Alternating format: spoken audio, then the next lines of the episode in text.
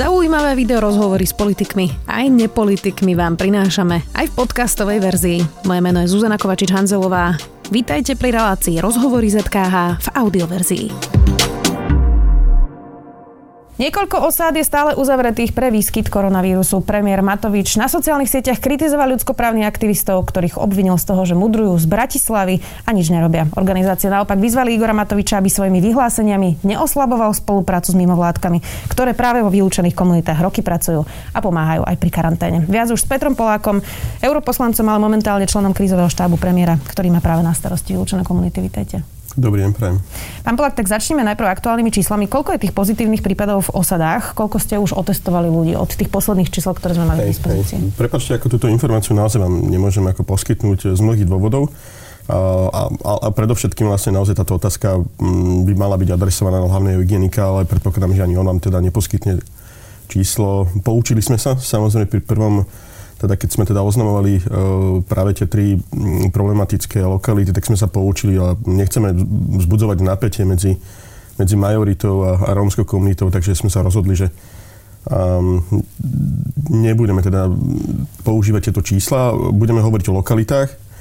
A, a dnes teda môžem vám povedať, že, že aj včera pribudli v podstate nejaké lokality. Dnes máme 13 lokalít, kde je teda COVID-19 sa vyskytol. Vieme povedať, ktorá, alebo to tiež spada pod to, aby ste uh, nezdvíhali vážne? Uh, vás poprosím, skúste teda kontaktovať hlavného hygienika. No, Moje úhlo vlastne v krízovom štábe bolo naštartovať vlastne testovanie, uh, nastaviť ho, um, nájsť teda inštitúciu, ktorá to bude realizovať. Ja som naozaj rád, že, že približne 2000 ľudí sme do dnešného dňa teda otestovali Dobre, je to približne na Spiši, alebo je to už... Po celom Slovensku. Po celom Testujeme Slovensku. naozaj ako po Myslím celom Slovensku. Myslím teraz tých 13 lokalít, kde je nie, teda už pozitívny Dokonca COVID? aj 30 km od Bratislavy už teda máme uh, v rómskej komunite COVID-19, takže je to po celom Slovensku, je to teda prevažná väčšina tých lokalít z tých 13 sú teda na východnom Slovensku.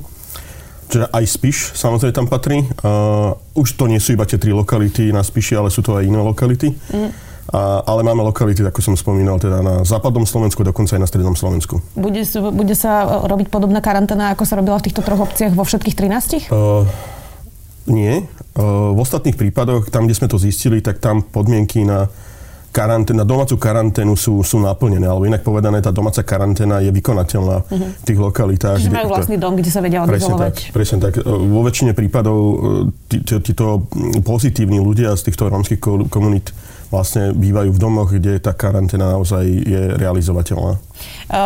Čiže hovoríte, že 2000 testov zatiaľ, uh-huh. teda mhm. iba o vylúčených komunitách hovoríme. Uh-huh. Keď úplne rozumiem tomu, že nechcete hovoriť tie konkrétne čísla, naozaj to vzbudzuje vážne. Povedzme si ale, že či sú tie čísla v tých celkových číslach nakazených. Tam sú tie čísla tam zaratané. Tam, tam, Čiže tam iba to nevieme rozobr- rozobrať na drobné a tak. hovoriť, že kde vlastne tí, tí ľudia sú. Uh, Teraz tie posledné čísla hovorili o 33 pilotných rómskych lokalitách, kde sa teda testovalo a malo sa začať testovať v ďalších 60. Dokopy chcete koľko a ako rýchlo otestovať vlastne tých už sme, už sme teda začali aj tú tretiu varku, už teda tú druhú varku 60 lokalít sme otestovali. Uh, približne, ak sa nemýlim, tak nejakých 110-115 obcí sme mali včera teda otestovaných. Čiže už máme tretiu varku, tretí zoznam, ktorý, ktorý e, nám lekári v uniformách vlastne pomáhajú otestovať e, ľudí žijúci v komunitách. Uh-huh. Máte nejaký cieľ, že koľko tých obcí má byť za ako dlho? Ja by som veľmi rád, keby sme otestovali čo najviac. Samozrejme, tých lokalít na Slovensku je viac ako tisíc, kde žijú Rómovia. A, a všade tam, kde sa vracali títo ľudia vlastne zo zahraničia, tak môže byť vlastne zaznamenaný COVID-19 ale spomeniem znova tú lokalitu 30 km od Bratislavy. Dvaja nakazení v jednej, jednej, jednej obci. A ani jeden teda nebol v zahraničí. Čo s veľkou pravdepodobnosťou vlastne COVID-19 vlastne získali niekde tu na Slovensku. Čiže už je toto komunitné rieš- šírenie, o ktorom sme hovorili. Uh, samozrejme, ako teraz prebieha, vždy keď, keď zistíme, že, že niekde v nejakej obci sa vyskytne COVID-19 u nejakého človeka, tak, tak sa snažíme aj kontakty teda vypatrať a, a otestovať vlastne tie kontakty, aby sme našli práve toho šíriteľa. Čiže v tomto prípade um, zatiaľ 30 km od Bratislavy nemáme teda zaznameného šíriteľa a budeme ho hľadať. Uh-huh. Mhm. 6200 ľudí je teraz v karanténe uh-huh. v troch obciach na Spiši. Dokedy to bude? Otázka pre hlavného hygienika. Ja by som veľmi rád, keby teda to bolo čo najskôr. Um, treba povedať, že celá krajina nebola pripravená na COVID-19 a, a a teda nemali sme, alebo Slovensko nemalo ani plán v podstate ako uzatvoriť nejakú lokalitu a nie to teda ešte ako otvoriť lokalitu. Takže je to otázka, na ktorú sa pýtam aj ja, že čo všetko musí nasledovať predtým, než teda tá, tá, tá inkriminovaná osada vlastne sa otvorí. Čiže um, to je otázka na hlavného hygienika. Verím, že teda nám ju čoskoro odpovie. Môžu si vybrať tí Romovia, či zostanú v osade alebo pôjdu do nejakej štátnej karantény a ako to zatiaľ vyzerá, koľky sa rozhodli mm-hmm. tak alebo tak? Áno, presne tak, ako hovoríte, ako tí ľudia, ktorí sú, boli zaznamenaní ako pozitívni v týchto komunitách, tak mali možnosť vybrať si v podstate, aby mohli karanténu vykonať v štátnom zriadení pod dohľadom lekára napríklad. A druhá väčšina z nich v podstate túto štátnu karanténu odmietla pokiaľ viem, tak predvčerom jeden, jeden pozitívny vlastne sa dostal do štátnej karantény, rozhodol sa ísť do štátnej karantény, myslím, že je v karanténnom mieste v Bardiove. Uh-huh. Zacitujem teraz ombudsmanku Patakijovú. Uvedomujem si, že zákon umožňuje zákazať či obmedziť styk časti obyvateľstva s ostatným obyvateľstvom pri hromadnom výskyte závažného ochorenia. Otázka, ktorou je potrebné sa zaoberať, je, či skutočne hovoríme o hromadnom výskyte, pretože plán ústredného krízového štábu počíta s možnosťou uzatvorenia osád až v prípade dosiahnutia 10% potvrdených prípadov nákazy v osade. Také počty nakazených medializované informácie informácie nepotvrdili. Áno, mm, v tomto prípade naozaj ako tých 10% nebolo prekročených, je to pravda. E, zároveň však platí zákon, ktorý teda umožňuje e, hlavnému hygienikovi aj regionálnej hygieničke spolupráce s samozprávou vyhlásiť vlastne karanténu v prípade, ak teda e, šírenie tejto nákazy nie, nie je pod kontrolou. Hygienik aj teda v spolupráci s samozprávou v tomto prípade skonštatovali, v týchto troch prípadoch skonštatovali, že naozaj tá COVID-19 nie je pod kontrolou a teda šírenie môže nadobudnúť obrovské rozmery a preto teda vyhlásili tú karanténu celej lokality. Pýtam sa aj preto, mm, že v podstate ľudia z terénu teraz hovoria, že majú veľmi komplikovanú komunikáciu práve s hlavným hygienikom. Uh-huh. Sú to ľudia, ktorí nepracovávajú zväčša teda v týchto vylúčených komunitách. To je naozaj špecifické prostredie a keď sa bavíme o tom, že hygienik versus samozpráva, tá samozpráva naozaj je často veľmi nepriateľsky naladená voči rómskym komunitám, v Krompachoch teda obzvlášť. E, čiže pýtam sa preto, či to naozaj nebolo rozhodnutie, majority.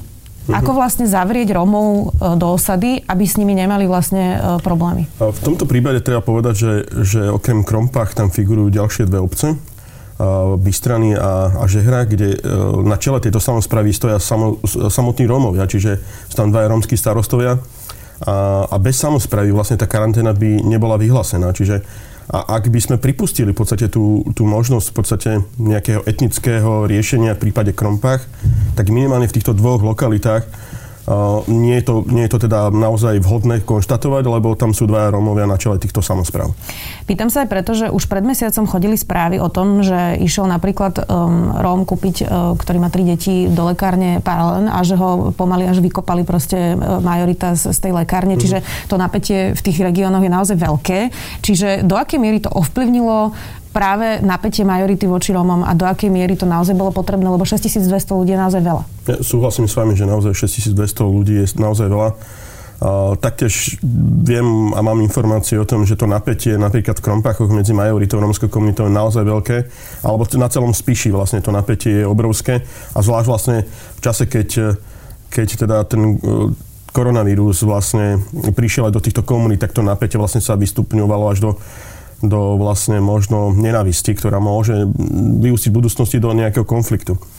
A, avšak stále teda sa vrátim k tomu, čo bolo mojou úlohou v celom tom procese. Ja, ja som mal vyhľadať v podstate ľudí, ktorí, ktorí teda prišli zo zahraničia a bez ohľadu v podstate na, na to, že, že skade a, a teda prišli pozitívni. Toto teda sa nám podarilo naplniť a verím, že sme ochránili toto aktivitou obrovské množstvo životov. Vysvetlili ste premiérovi uh, po jeho statuse o ľudskoprávnych aktivistoch, že napríklad práve zdravé regióny, ktorých môžeme teda zaradiť do mimovládky, ktorá, uh, ktorá pracuje v teréne, vám pomáhali s tým, že identifikovali práve ľudí v teréne priamo v prvej línii, ktorí sa vrátili zo zahraničia, ktorí môžu byť rizikoví a podobne? Samozrejme, ako zdravé komunity od začiatku vlastne súčasťou celej tejto aktivity a za čo im patrí vďaka. Um, Ale aj mnohé iné mimovládky, človek v ohrození podobne. Čiže, čiže bola to spravodlivá kritika od premiéra? Ja, ja nebudem hovoriť v podstate za, na, na, za premiéra, takže toto je otázka pre premiéra.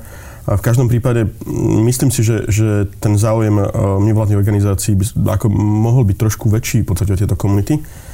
Um, alebo ja, ja nechcem naozaj ako vzbudzovať teraz nejaké napätie medzi mimovládnym sektorom a vládnym sektorom, ale mňa ako Róma trošku prekvapilo v podstate to, že, že, zatiaľ ako tie mimovládne organizácie v tých lokalitách nie sú. Uh, a pre mňa nie je zatiaľ um, dostačujúce, ak niekto priniesie do týchto, do týchto lokalít iba, iba nejaké potraviny. Okrem vojakov a terných pracovníkov, zdravých komunít by som očakával v podstate oveľa väčšie nasadenie mimovládnych organizácií. Napriek tomu, že si ich naozaj vážim, ako mnohé organizácie sú v teréne, robia, um, ale aj tu sa potvrdilo, že ani mimovládne organizácie nie sú pripravené v podstate na to, čo sa v súčasnosti na Slovensku deje. Ten COVID-19 nás zastihol všetkých. Vládu, ale aj sek- e, teda mimovládny sektor uh, ako nepripravených na túto situáciu. Uh, prečítam report priamo z terénu, aby sme sa povenovali trošku aj tej karanténe. Um, najchudobnejšie rodiny už hľadujú naplánovaný spôsob vyplácenia dávok spôsobil, že tieto rodiny už nedostávajú v miestnych obchodoch pred dávkami aj potraviny na dlh ako obvykle. S ľuďmi v osadách priamo uh, vlastne komunikujú títo ľudia a hlásia, že, že vďaka tej karanténe tým najchudobnejším z tých úplne najchudobnejších, ktorých uh-huh. na Slovensku máme, uh, to spôsobuje naozaj vážne problémy a hľadujú. Čo s tým budeme robiť? Tak ja verím, že, že to tak nebude, že nastavíme v podstate aj humanitárnu pomoc tak, aby ľudia v týchto uzavretých komunitách nehľadovali. Je to veľmi dôležitá vlastne súčasť e, celého toho procesu. Um, viem o mno, mnohých teda aktivitách, ktoré by mali spôsobiť to, aby títo ľudia nehľadovali. Skúste nám načrtnúť teda plán. A viem, že niektorí ako samotní, či už politici, alebo, alebo teda naozaj aktivisti e, chystajú podniknúť obrovské, teda, obrovskú pomoc práve pre no tieto no, malo by to byť takto, keď štát dá osadu do karantény, nemá ako prvé úplne základné rozdistribuovať cestoviny, múku, olej, aby, aby ľudia mali čo jesť? Súhlasím s vami, samozrejme. O, treba povedať, že v tomto, o, v tomto celom procese zohráva veľkú úlohu aj samozpráva je, je pravdou, že zatiaľ e, vo všetkých troch prípadoch samozpráva dala ruky v podstate preč od um, nejakých aktivít v týchto komunitách. Samozrejme, ako Očakával by som oveľa väčšie nasadenie samozpráv pri, aj pri napríklad humanitárnej pomoci pre týchto ľudí. Čiže starostovia a primátori zatiaľ nechcú riešiť vlastne rozdistribuovanie potravín? No, a znova iba poviem to, že ani samozpráva nie je pripravená v podstate, nebola dostatočne pripravená na takúto situáciu. Všetky nás to naozaj postihlo ako, alebo zastihlo nepripravených. A je, ja verím, že nedospieme k stavu, že ľudia, ktorí žijú v týchto uzavretých komunitách, nebudú mať čo jesť.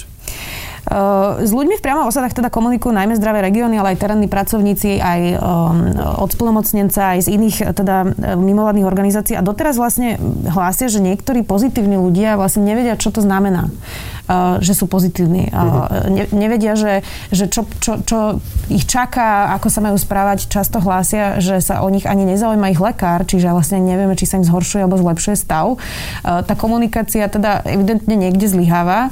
Kto by mal komunikovať Rómom lepšie, čo je COVID-19, uh, ako sa správať, ako nebyť vystrašený. Mnohí sú vystrašení naozaj. Úplne v podstate nám nezapadá teraz ako ten, ten taký postoj samotných Rómov k vlastnému zdraviu, lebo um, ono všeobecne je známe, že, že ten vzťah vlastne Romov k, k starostlivosti o vlastné zdravie je, je úplne iné ako teda ako u bežných vlastne ľudí v našej krajine. Um, škoda, že, že títo ľudia, ktorí boli pozitívni, um, vlastne nevyužili tú možnosť vlastne ísť do štátnej karantény. Ale rozumiete prečo? Um, Mnohí sa boja ísť vôbec k lekárovi Romovia, čiže tie, tie, tie predsudky platia samozrejme. vice verza aj jednej komunity voči druhej. Čiže... Samozrejme. Ja chápem to, že, že mnohí ako ľudia, a nielen v romských komunitách, ale aj, aj mimo, teda nevedia, čo teda to ochorenie môže priniesť. A často teda sme sa stretávali, kým sme teda tú chorobu v romských komunitách naozaj neidentifikovali, tak um, s názormi samotných Romov, že nás tá choroba v podstate obíde. A ja som tedy hovoril, neviem, či si pamätáte, ale hovoril som, že e, tak ako neobchádza v podstate chrípka, nádcha, rakovina a iné choroby v podstate rómskej komunity, tak neobíde v podstate ani COVID-19. Um, ja verím, že uh, nájdeme spôsob, vhodný spôsob s tými, tých, vlastne ako, ako teda týchto ľudí um, dostatočne informovať o tom, že čo môže spôsobiť táto choroba. Lebo stále to podceňujú títo ľudia stále teda, tak ako hovoríte, nemajú dostatok informácií. Úplne tomu rozumiem, pán Polák, ale uh, teda aspoň ja by som očakávala, že keď štát príde k takému bodu, že ide zavrieť 6200 ľudí do karantény, tak má vyriešené potraviny, to je asi taká prvá vec, že aby ľudia nehľadovali. A druhá vec je, že má informovaných ľudí. Čiže kde to prosím zlyhalo? Toto je, toto je naozaj zlyhanie hlavného hygienika? Hlavný hygienik vlastne vyhlásil karanténu, to je pravda. Samozpráva v podstate so štátom by mali spôsobiť vlastne alebo zabezpečiť um, základné životné potreby, týchto ľudí. Podľa mojich informácií, tak tieto základné životné potreby boli už teda v deň, kedy bol vyhlásená tá, tá karanténa zabezpečené dodávkou potravín v podstate Ktorú cez... si mali ale kúpiť, niektorí Samozrejme. nemajú hotovosť. To sú tak špecifické komunity. Vy ste boli rómskym spolnomocnencom, čiže Samozrejme. poznáte tie komunity, viete, aká je situácia. Tak teraz, že kde, kde je tá hranica toho, že, že kedy si majú kúpiť potraviny a kedy tam tie deti, ktoré už nechodia ani do školy, čiže možno hľadujú už dlhšie, majú dostať od štátu cestoviny, ktoré naozaj nestoja nejako strašne veľa peňazí. Určite som za to v podstate, aby sa týmto ľuďom pomohlo. Je to otázka samozrejme na, na vládu, je to otázka na hlavného hygienika, je to otázka na samozprávu. A znova pripomeniem moju úlohu v celom tom procese. Mojou úlohou bolo v podstate naštartovať teda to testovanie, podarilo sa mi to, je to funkčné. Každý deň odhalujeme v podstate nejaké tie prípady a, a identifikujeme vlastne šíriteľov tejto choroby. Inak povedané, mojou úlohou bolo zachraňovať životy. Ja vôbec nehovorím, že je to vaša chyba. Ja chcem len sa dopatrať k tomu, že koho chyba to teda je. A, samot, za samotnú karanténu je zodpovedná v podstate samozpráva, bez ktorej nie je možné vyhlásiť e, vlastne karanténu. Um, vláda v podstate v tejto veci dokonca ani nemá právo moc vyhlásiť v ktorej obci vlastne karanténu. Toto je výlučná vlastne zodpovednosť samozprávy a teda hlavného hygienika. Dobre, tak sme to aspoň definovali, potom môžeme pátrať ďalej, že kde je ten problém. Zacitujem teraz Andrea Bána, ktorý bol priamo v teréne, pre mhm. denník N napísal, v ústrednom ani permanentnom krízovom štábe nie je nejaký odborník na zdravie ľudí z rómskych osad. Príspevková organizácia rezortu zdravotníctva Zdravé regióny, to už sme spomínali.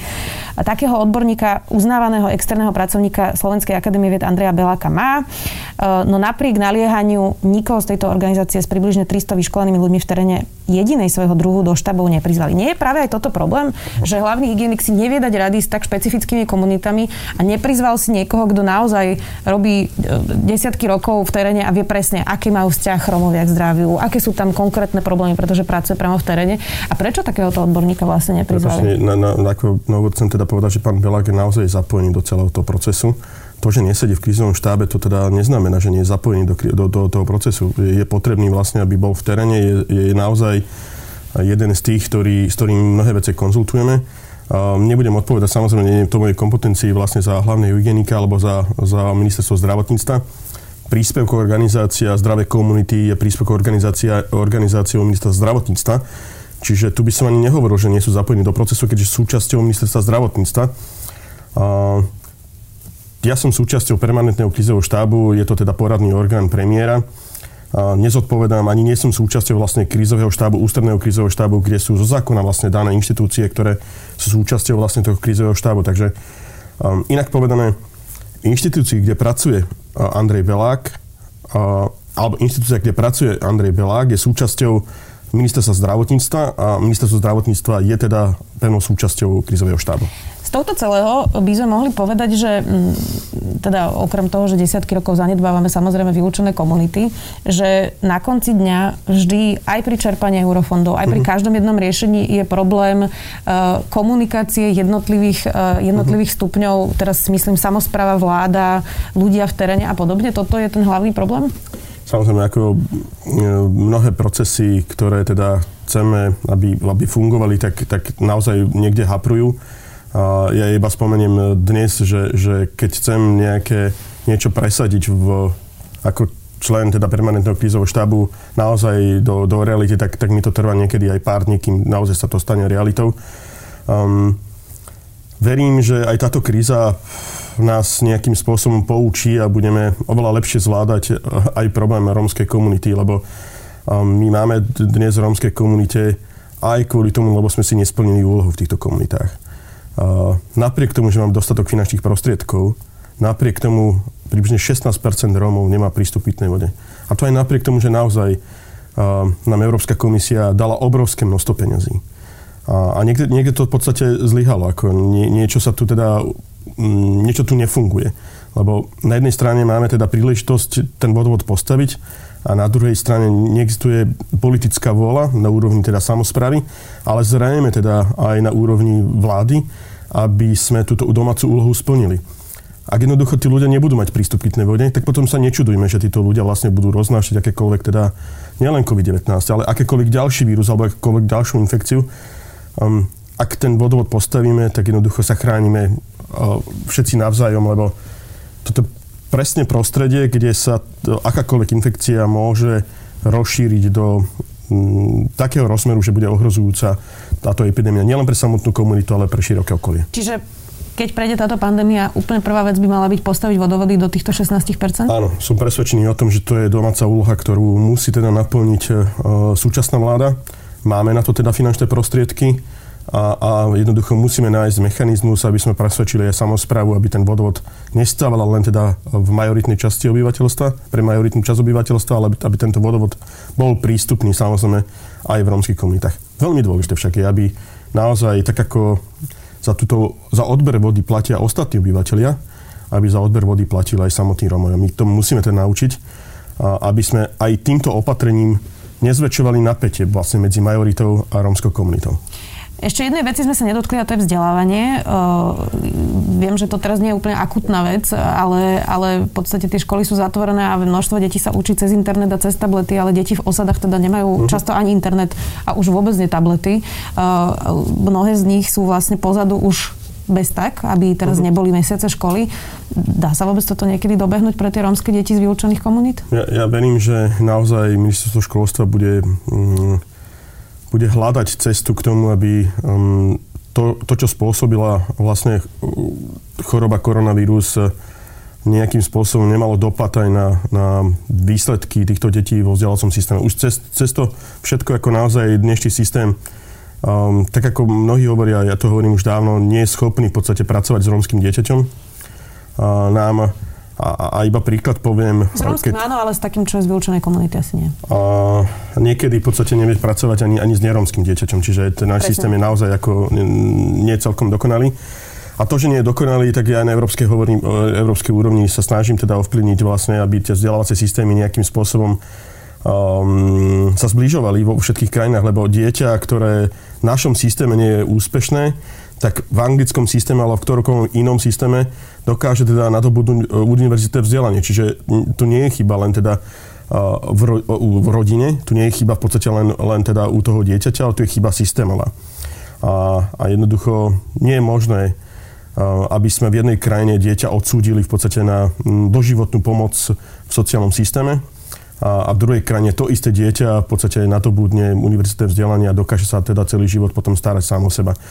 Um, niečo sa to musí zmeniť. Uh, ten systém je starý, ten systém nie je vyhovujúci a dokonca v podstate som presvedčený o tom, že ten systém nie je nastavený ani pre majoritné dieťa dobre, tak aby aj z toho majoritného dieťaťa vlastne sa stal človek použiteľný na pracovnom trhu. Každý jeden systém v Európe, vo vyspelej Európe, ktorá teda naozaj v 21. storočí nemôže teda si dovoliť v podstate odsúvať nejaké deti, musí byť na úrovni, že, že každé dieťa v Európe sa dostane zo vzdelávacieho systému so zručnosťami, ktoré dokáže použiť na pracovnom trhu. Vy teraz chodíte v teréne, to, to už za záverečná otázka, tie deti teda už nie sú uh, dlhšie v škole. Uh-huh. Uh, to znamená teda nevyhnutne regres samozrejme v, v ich vzdelávacom procese, ktorý je už bez tak, ako popisujete, náročný. Tá otázka teda, e, ešte raz ju položím, že či to niekedy dobehnú týchto pár mesiacov, ktoré sú doma, lebo to vyzerá, že možno v septembri, ale uvidíme, či vôbec v septembri sa vrátia deti do škôl. Obávam sa, že nedobehnú. Naozaj e, sám mám v podstate 4 deti doma, dve teda chodia do školy a vidím v podstate, že, že čo to spôsobuje v podstate aj pre, pre deti, ktoré nežijú vlastne v takýchto komunitách. Čiže táto kríza bude mať dopad samozrejme nielen na rómske deti, ale na každé jedno dieťa a teraz je, je na pleciach ministerstva školstva, aby našli spôsob, aby tieto deti neboli ukratené o vedomosti, ktoré nemohli nadobudnúť počas tejto krízy. Budeme to samozrejme podrobne sledovať. Ďakujem veľmi pekne, že ste si našli čas a prišli ste. Dnes tu bol Peter Polák, europoslanec, ale aj teda člen krízového štábu premiéra. Ďakujem. Ďakujem pekne za pozvanie. Všetko dobré prajem. Počúvali ste podcastovú verziu relácie Rozhovory ZKH. Už tradične nás nájdete na streamovacích službách, vo vašich domácich asistentoch, na Sme.sk, v sekcii Sme video a samozrejme aj na našom YouTube kanáli Denníka Sme. Ďakujeme.